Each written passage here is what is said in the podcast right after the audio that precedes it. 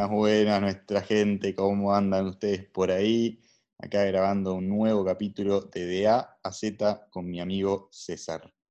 Hola gente, ¿cómo están? Y el capítulo de hoy em, es sobre un tema complicado, nos metimos en esta, no, no sé muy bien por qué, em, pero bueno, vamos, vamos a ver qué sale y surgió un poco a partir, de, a diferencia de lo que viene pasando generalmente, de que no hay mucha relación entre los capítulos, esta vez nos pasó de que en el último capítulo hablamos un poco sobre el tema de los tabús, lo prohibido, la censura, em, y entonces después con César nos pusimos a hablar del tema de la infidelidad, y, bueno, siguió un poquito la charla y llegamos al poliamor.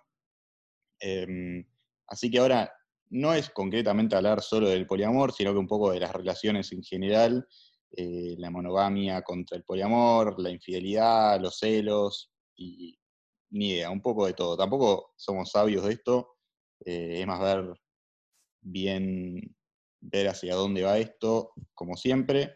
Eh, y me, tengo que admitir que le tengo un poco de miedo a este capítulo, porque siento que siempre llego como un poco más preparado, llego con un poco más de conocimiento, y este no es un capítulo sobre el cual se puede tener tanto conocimiento así repentinamente. Digo, bueno, me pongo a investigar y ya sé la solución o sé la respuesta. Eh, así que bueno, es más, tal vez abrir el debate entre nosotros y ponernos a charlar eh, a ver hacia dónde va. Y como siempre, te dejo a César que arranque con su disparador y, bueno. Sí. Espero que disfruten. Bueno, este capítulo va a ser más o menos una carta de presentación de lo que piensa Teo y César del amor, así que nada, bueno, puedes saber si, si pueden aspirar a, estar en una relación con nosotros o no. Eh, no, pero bueno, yo también pienso como Teo, como que este capítulo está bueno para que sea como más debate entre lo que piensa cada uno y, ir viendo ideas.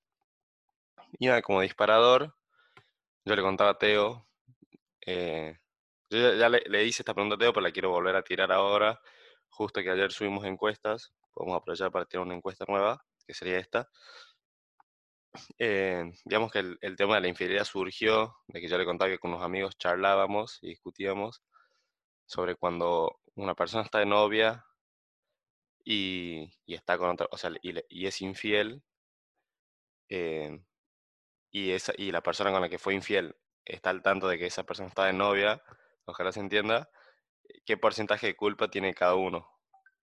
Yo decía que para mí, por ejemplo, la persona que está de novia la que es infiel tiene mucho más porcentaje de culpa que la persona que con la que es infiel.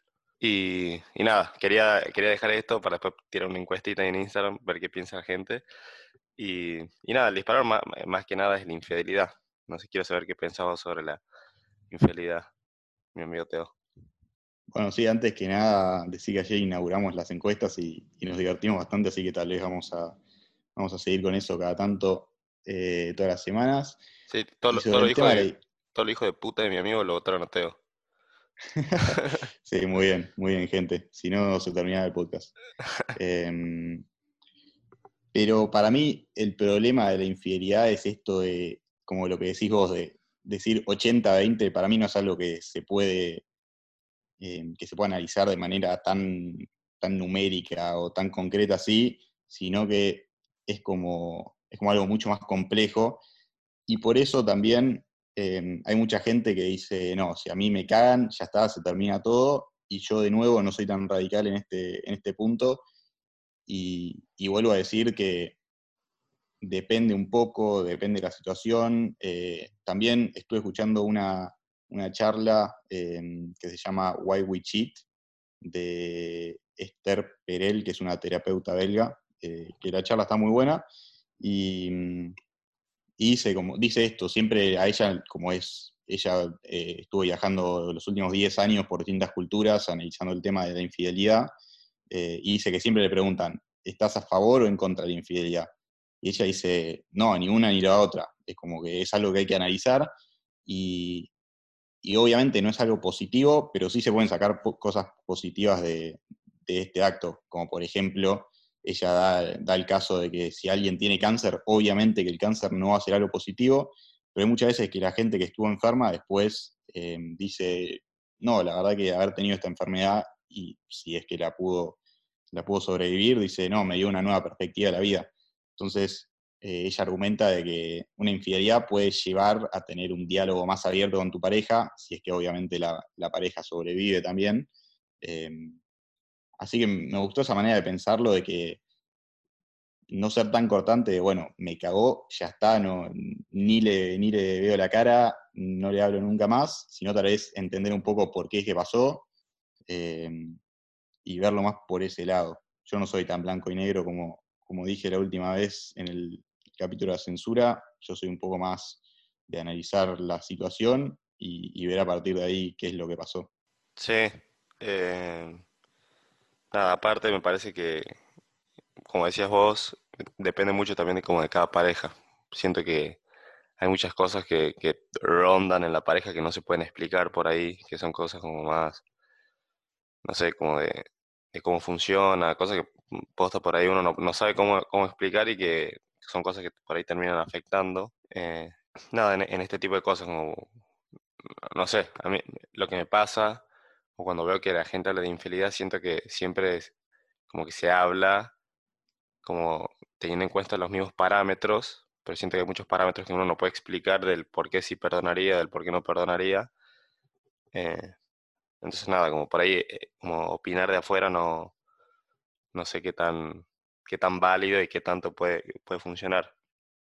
Pero sí, yo también, también por eso me da un poco de miedo hacer este capítulo, porque siento que como que nuestra opinión, em, bueno, es válida, pero como que también, no sé, recién por ejemplo lo que dije, siento que se queda muy ahí en el aire, en la, teoría, y después en la práctica, como vos decís, depende absolutamente de cada uno, pero haber, haber investigado un poco sobre el tema me ayudó a darme cuenta de esto, de que o también estoy investigando sobre el tema de la monogamia versus el poliamor.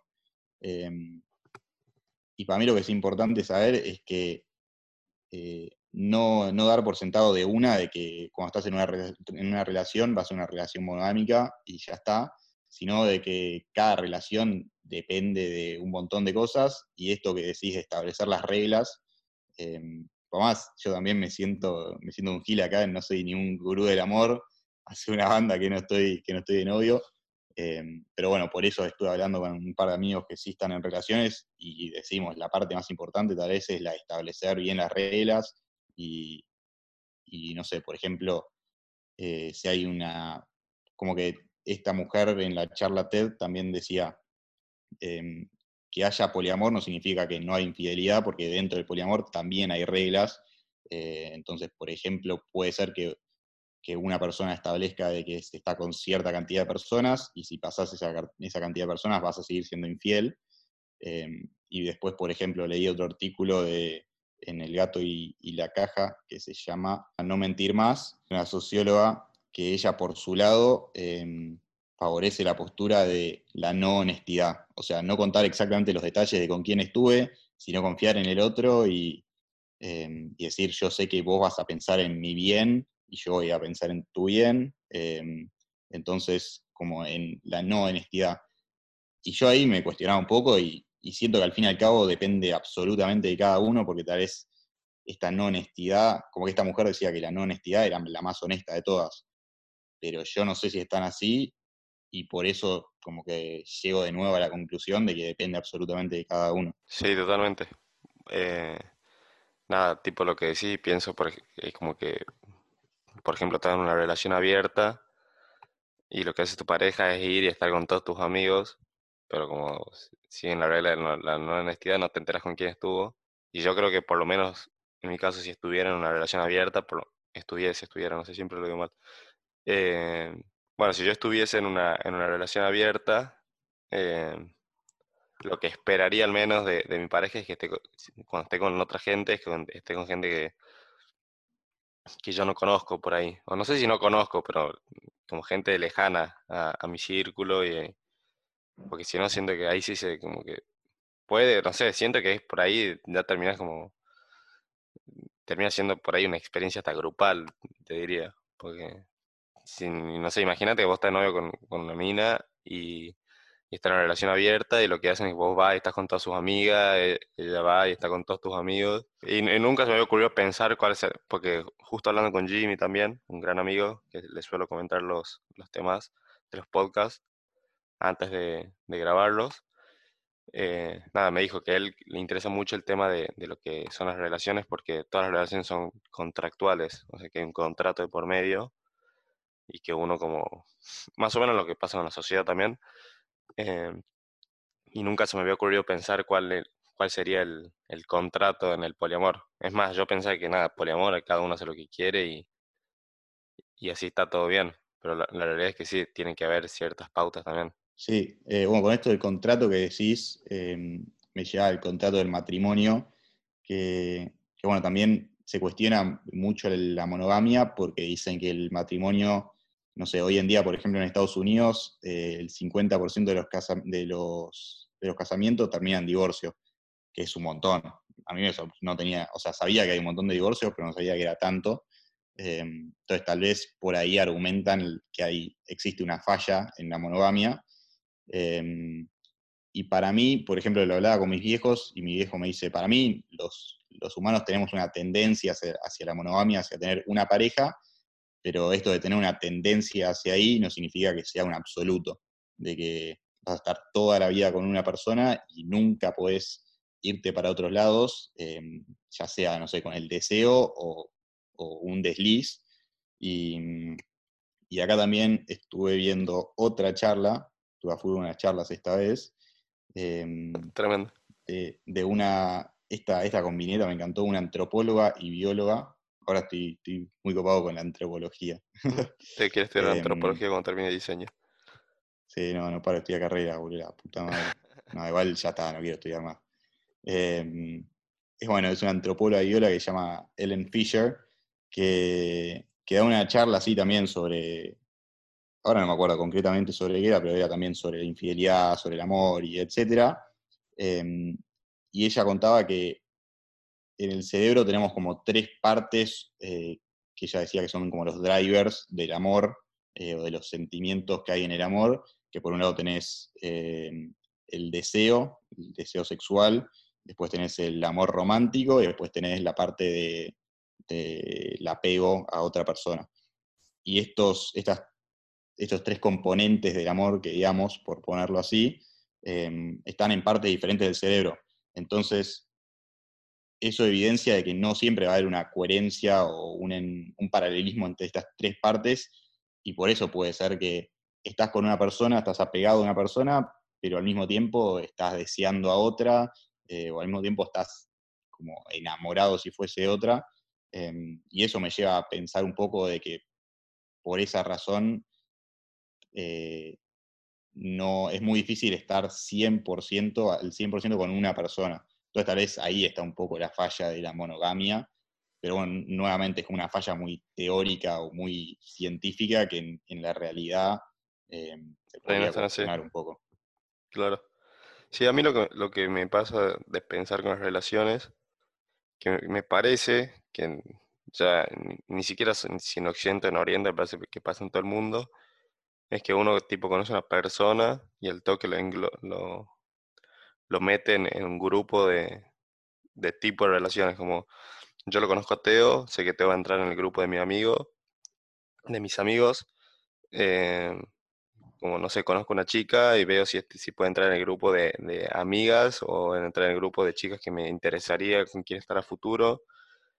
Eh, y como que nada, como que de alguna manera siempre estamos englobando relaciones en algo más grande y puede ser que, no sé, como que no, no, hay más tipo de relaciones, como que uno conoce, no sé, la familia, los amigos y, y las parejas, pero puede ser que uno conozca a gente y como que no necesariamente tenga que entrar en algún grupo.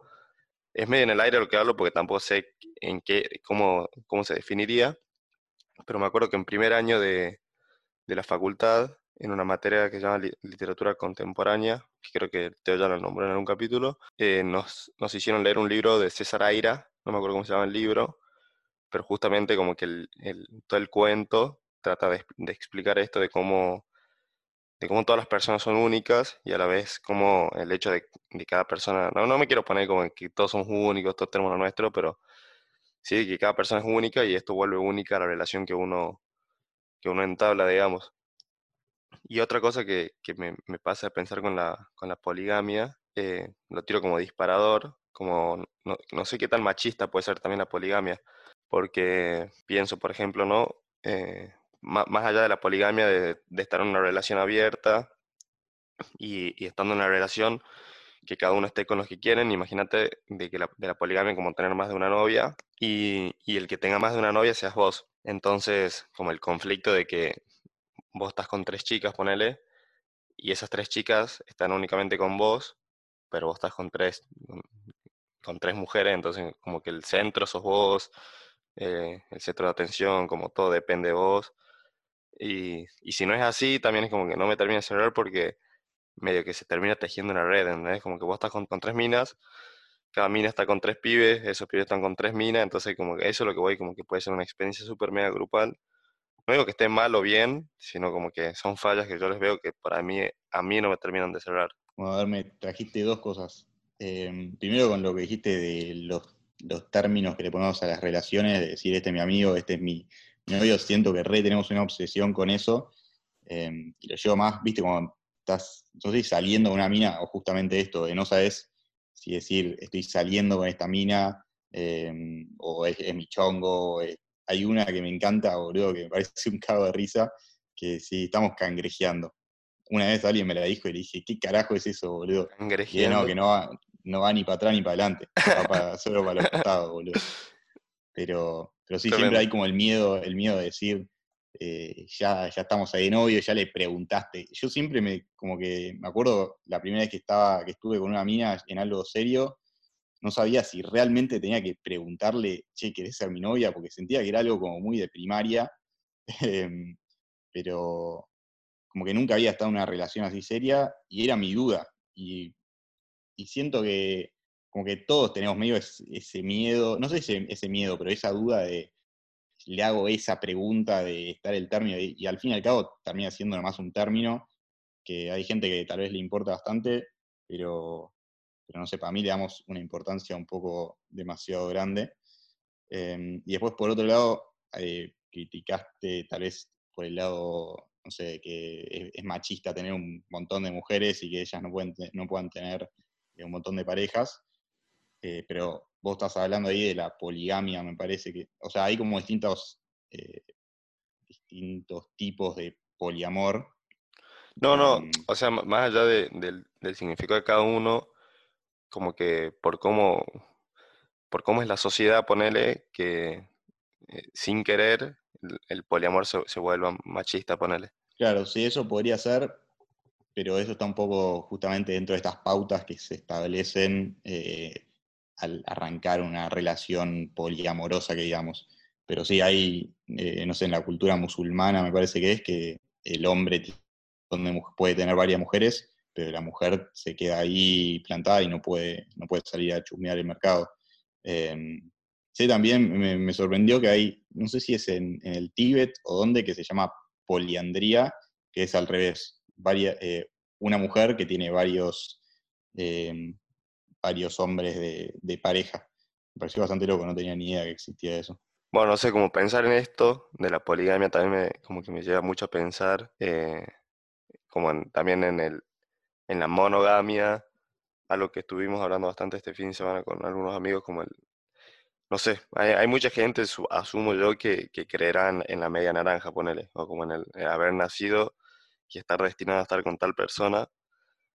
Y nada, lo tiro como disparador. Quiero saber qué pensás sobre, el, sobre la media naranja, porque eso es, medio que totalmente contrario a la poligamia, es como el, el estar destinado a estar con una sola persona, una sola persona específica y que hay una persona que nació como para completarte. Sí, para mí eso está re mal. Eh, porque sí, también me fui, siempre me gusta irme un poco para atrás en el pasado y ver qué onda, cuándo arrancó todo esto. Em, y por ejemplo, el matrimonio al principio era más por una relación de poder, de unir dos familias y que entre estas dos familias agranden el imperio, eh, por decirlo así. Em, y después, recién, tal vez en el 1800, me parece que se empezó a, fomentar el casamiento por amor, pero se lo fomentaba esta idea de que, eran dos, personas que se completaban eh, porque eran complementarias, que tenías el hombre como el más fuerte eh, y que podía proteger a la mujer, que era eh, más sensible y más frágil a la vez. Entonces, esto daba la idea de que eran estas dos personas que se completaban y terminaban formando uno. Y para mí esa idea es justamente lo que está, lo que está mal, em, porque lleva a pensar de que, de, que tenés, de que esta otra persona te tiene que dar exactamente el 50% que te falta para, para completar uno. Y es, es, muy jodido también lo que decían estas dos, la antropóloga y la terapeuta en las charlas, es que es muy jodido que la otra persona te dé exactamente el 100% de las necesidades que vos tenés.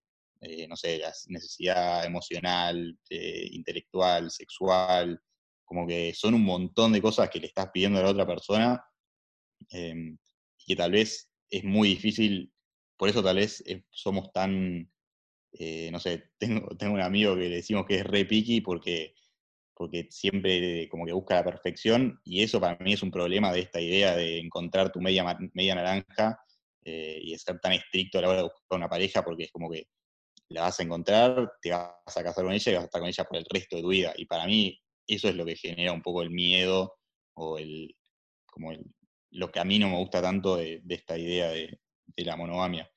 Pero, pero bueno, también estuve hablando con un amigo que me enteré hace poco que, que está incursionando por el mundo del poliamor y también vi un par de charlas de, personas que también estaban en ese mundillo y, todos decían, en la teoría el poliamor suena re bien eh, y como que la monogamia obviamente tiene un montón de críticas lógicas, pero después en la práctica es algo re jodido eh, de llevarlo a cabo porque requiere mucho esfuerzo, también está el tema de los celos que es algo muy fuerte en, las personas. Eh, así que de nuevo, como que me cuesta hablar de esto acá porque siento que estamos muy en el aire y al bajarlo a tierra es totalmente otra cosa. Pero bueno, ya, ya sabemos eso. Sí, sí, nada, acá se habla, tampoco estamos aconsejando nada a nadie.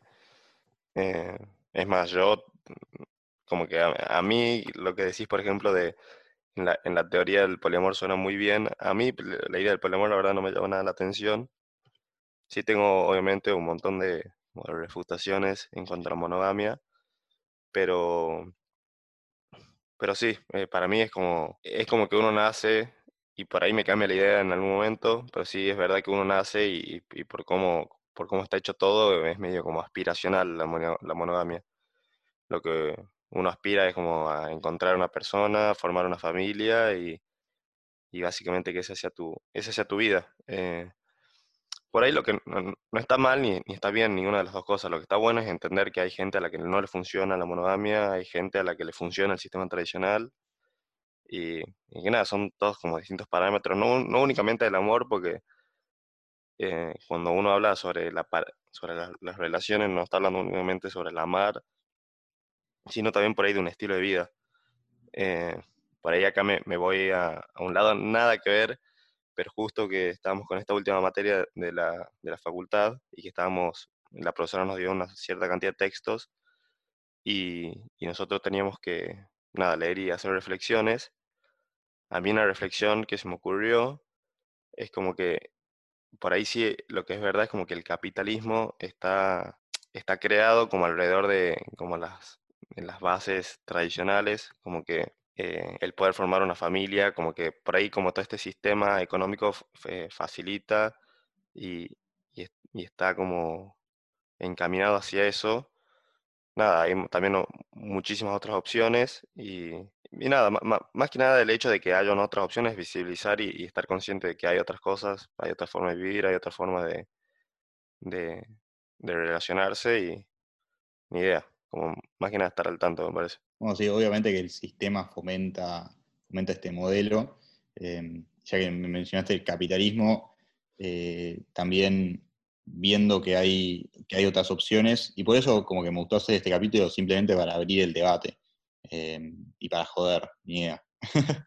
Em, pero por ejemplo, hay tribus, hay una tribu en Venezuela, y después, acá voy a ser un poco más eh, difuso con la información, pero también era un, un lugar en, India, puede ser. Ni estoy chamullando, pero bueno, no importa. Lo que importa es que. y, uno, en Andorra, creo que era. Sí, no, ni idea. Pero lo que importa son los datos acá. Que lo que, lo que pasa en, esas tribus es que la mujer, cuando está embarazada, trata de. O sea, no, sé si es que trata, pero tiene sexo con la mayor cantidad de hombres posibles. Em, porque no hay manera de comprobar quién es el padre genéticamente, entonces después como que se considera que todos terminan siendo los padres, em, y, cuantos más padres tiene, más posibilidades de sobrevivir tiene, porque, em, no sé, es más fácil, tiene más protección el hijo, tiene más, eh, más fuentes de, no, de ingresos, pero de materia prima, de comida, de, tener una casa. Em, y es una forma totalmente distinta de pensarlo. Em, pero bueno, es esto de que vos decís de que hay otras opciones y eso sería como, o también le, iba un, explorador a, este, a esta tribu en India y les decía, o sea, ¿cómo puede ser que todos sean, sean los padres de este, de este bebé? Como que tiene que haber un padre. Le dice, no, es el bebé de la tribu, como que no es el bebé de alguien puntual. Em, y es una idea muy loca que, bueno, también depende esto del contexto de cada, de cada situación. No sé si en, la sociedad moderna en la que nosotros estamos en la ciudad se podría, se podría llegar a eso, pero bueno, es, de nuevo demostrar que hay otras, otras posibilidades de, de modelos o de sistemas. Sí. A mí, a mí lo que me pasa es que lo que valoro sí, de las relaciones es justamente lo que decía, de que, nada, a mí me gusta como formar un vínculo y sentir que, como que yo formo el vínculo con Teo y sé que tengo mi vínculo César Teo, más allá de, lo que pase en, digamos, en otros aspectos de la vida de cada uno. Esta idea, por ejemplo, de que todo el mundo es eh, el padre de, un chiquito y el chiquito nunca sabe cuál es su papá real, que más allá de, que, de, lo que sea conceptualmente, es algo que existe, digamos, tipo, uno solamente es el que, el que le dio vida eh, científicamente, como se le quiere decir, al chiquito.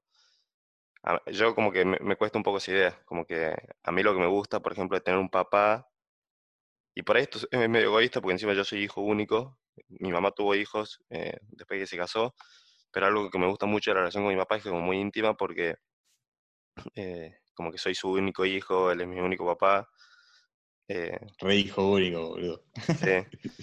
Igual ni idea, como que eh, después cambió porque tuve hermanos, mi papá se volvió a casar. Eh, pero no, igual no es, no es, algo que me pase solamente con mi papá, sino también con mi mamá, como saber que ella es mi mamá, yo soy su hijo. Eh, como eso de la intimidad de las relaciones. Más allá de que no, no sea 100% así, porque todo el mundo se relaciona con más de una sola persona. Eh, es algo que me gusta mucho y por eso es lo que te decía que por ahí, no sé si algo de lo que hablamos con Jimmy también es que por ahí uno, y más en Occidente y tal vez en Argentina, uno relaciona la palabra amor con fidelidad y con el nacionalismo, por ejemplo, el amor a los colores, el amor a la Argentina, que se va a Argentina antes de tomar mate y ahí la discusión se puede ir para, totalmente por otro lado. Eh, pero que nada, uno vincula la palabra amor con fidelidad. Yo no sé si, si, si tan así como la fidelidad pero sí el hecho de que, nada, como esto de tener una relación como más personal. Y a mí lo que me pasa es que yo lo que buscaría, cuando, si, buscaría estar en una pareja, lo que buscaría es como que es encontrar una persona con la que yo me pueda abrir en un 100% y como poder intimar, intimar en el sentido de, de cómo, de las cosas que uno habla, de las cosas que uno comparte, y es una, es una idea también que se, que se podría contrastar con el poliamor. Porque imagínate que uno tiene dos novios y nada, como que va. Por ahí no, no, no es como un prejuicio nada, pero que uno va compartiendo información.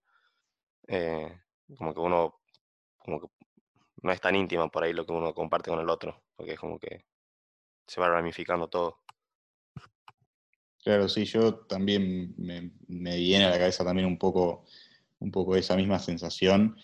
Em, pero bueno, ahí alguien me dijo, es como que si vos, si vos tenés un hijo y después tenés otro hijo más, no es que el, amor se divide, sino que se multiplica y, no sé, va, esto me lo dijo mi vieja, por ejemplo, de, siempre viste que está el temor del hijo único, de que venga el segundo hijo. Em, pero bueno, el amor, el amor no se divide, sino que se multiplica. Me pareció una linda frase que me dijo mi vieja. Em, y bueno, podemos tal vez meter un breve corte para rearmar las ideas y seguimos un poco más con de A a Z.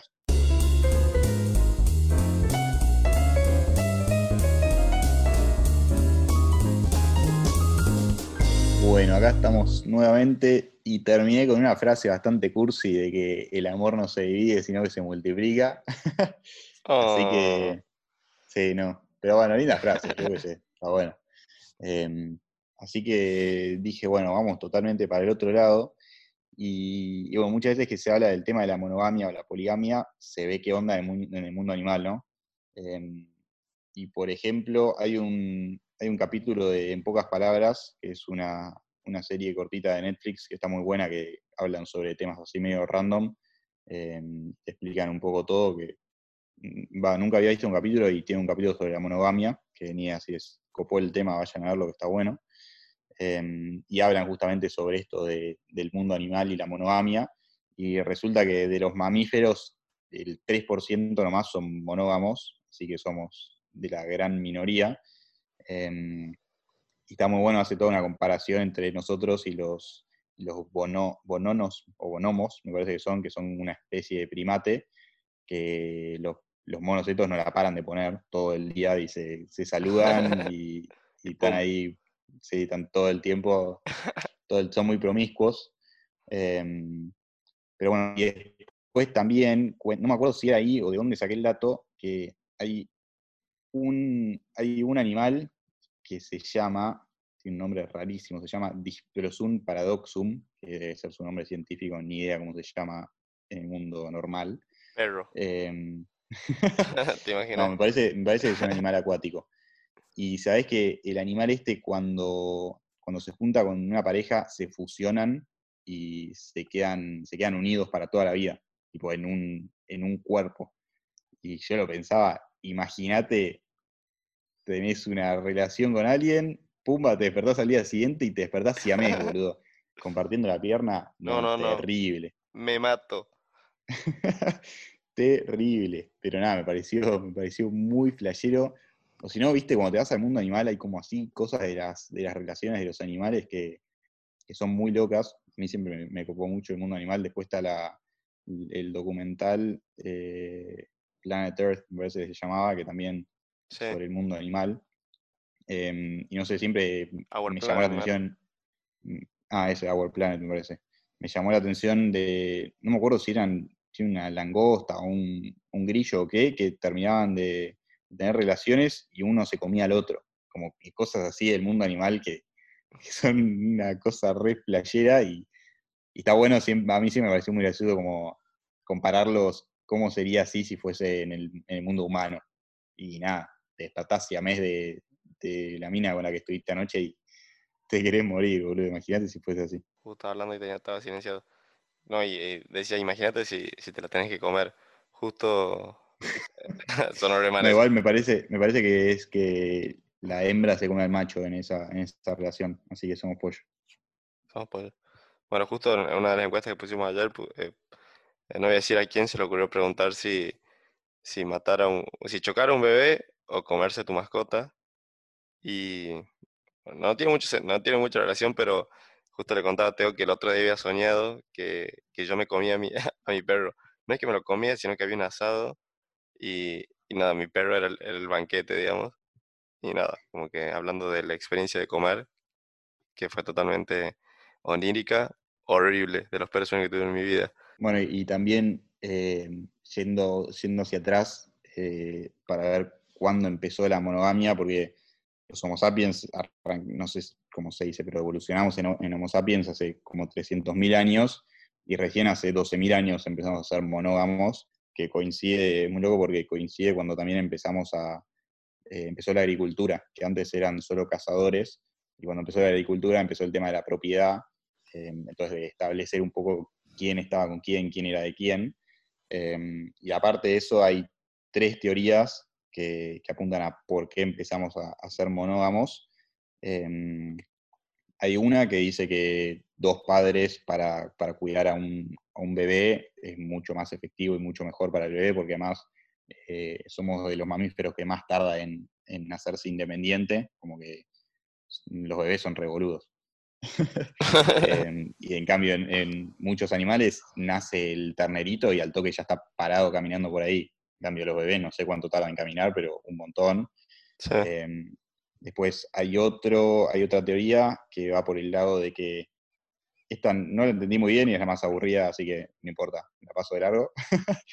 y después tenés la tercera teoría, em, que me pareció muy flashera también, que es el tema, yo no sabía de que cuando, cuando una mujer o cuando la hembra del animal em, tiene, un, tiene un bebé y está lactando, durante ese periodo en el que está lactando de manera, de manera muy constante y cotidiana, eh, no ovula, entonces no puede quedarse embarazada. Entonces estaba esta teoría de que eh, los machos eh, mataban a los bebés para que las mujeres puedan volver a ovular y así puedan volver a, estar activas sexualmente. Que me pareció una locura y que bueno, y que por eso ahora pasó a haber monogamia, o sea, no ahora, en, en, su momento pasó a haber monogamia para que esté el macho y pueda proteger al bebé también de que no aparezca otro, que es otro terrible pajero que tenía ganas de ponerla y mate, a, mate al, nene, al bebé. terrible eso. Sí, no, me pareció una locura. Sí. Eh, Encontramos a alguien más pajero que. Imagínate matar a un bebé para porque tenía ganas de ponerla. No, no, no. Totalmente ido. Eh, también, bueno, como yendo al origen de las cosas, Jimmy, eh, mi amigo el que contaba antes, me contó cómo surge también la historia de la media naranja. Y, bueno, no sé si, si escuchaste una vez, no cómo surge, sino eh, como que había una, un, mito griego que, que, nada, que decía que los humanos en, un principio eh, teníamos cuatro brazos, cuatro piernas, los dos sexos, que éramos personas andrógenas, no sé, una cosa así dijo, usó palabras raras que no me las acuerdo, eh, pero que en un momento el dios, no sé cuál dios, no me acuerdo tampoco, malísima la anécdota, bueno, la historia bueno, no me acuerdo bien, pero cuestión que el humano era tipo un super extraterrestre y el dios este se enojó y separó a, tipo al, humano en dos y de ahí es como que el humano todo el tiempo está buscando su media mitad para, para volver a ser el extraterrestre mutante con, superpoderes. Sí, siempre, siempre me gusta buscar las historias, los orígenes de las historias o de los mitos de las, de las expresiones, como este de la media naranja. Em, hice lo mismo con, el tema del cuernudo, porque se le dice cuernudo al cuernudo que te, que te metan los cuernos. Em, y también muchas veces surgen de mitos eh, griegos, o, no sé, por ejemplo, para el, para el de los cuernudos hay varias historias eh, porque nadie sabe muy bien de dónde salieron estas expresiones. Entonces tenés por un lado la historia del Minotauro, em, después otra historia de, los dioses, eh, de los dioses griegos también, de que el mensajero de los dioses se hizo cabra para robarle la mujer a Ulises, que Ulises es el, símbolo universal de la fidelidad. Esa me parece una, buena historia. Y después también eh, que los vikingos ponían ornamentas de cuernos eh, de alce en la puerta, como que los vikingos podían elegir un amante y ponían unos cuernos de, alce en la puerta de la mujer casada que elegían para que sea su amante.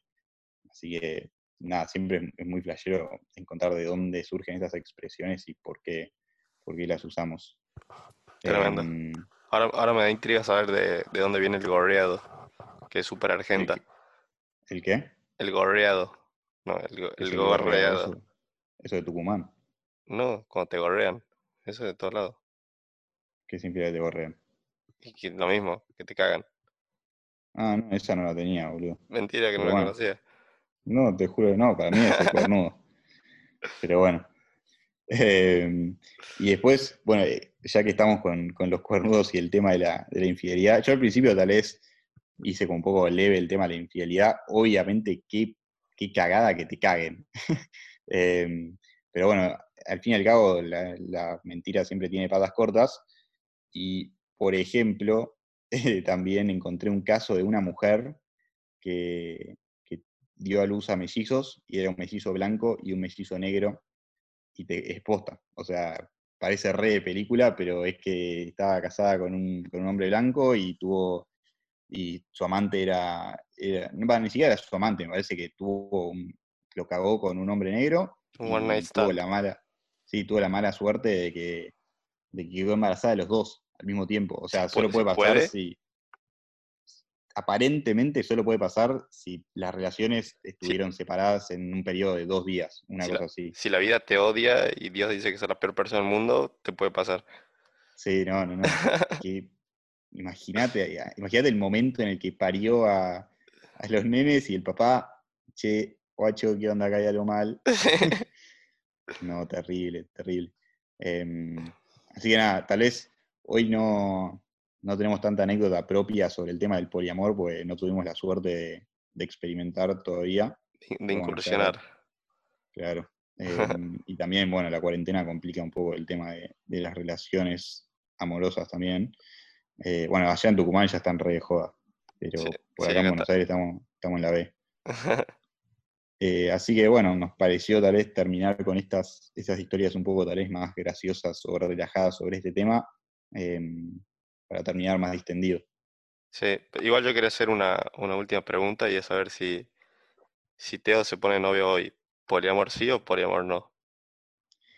Y sabes que después de todo lo que estuve mirando, leyendo este, estos días, preparando el capítulo, em, me parece que no, pero por lo menos dejo la puerta un poco más abierta al tema de, cuestionar la relación em, y de no ya establecer de una porque sí que va a ser una relación monogámica.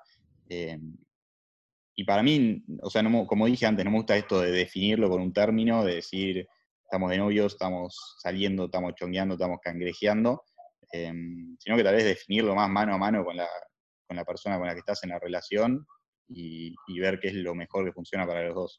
Así que esa es mi, mi respuesta medio chamullera, pero, pero va por ahí. Pero sirve. ¿Vos De qué una. onda? Yo lo que sí no haría nunca sería como empezar una relación de manera abierta. Por ahí si, si, si, si estaría en una relación abierta, me gustaría que sea algo como progresivo, ponerle. Como, como ver que, que por ahí en algún momento la poligamia puede solucionar algunos temas.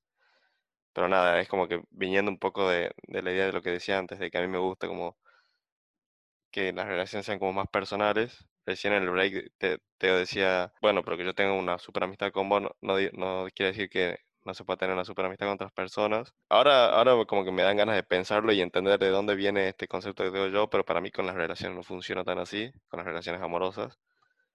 Como que para mí ahí es distinto, tipo la amistad a, a la pareja.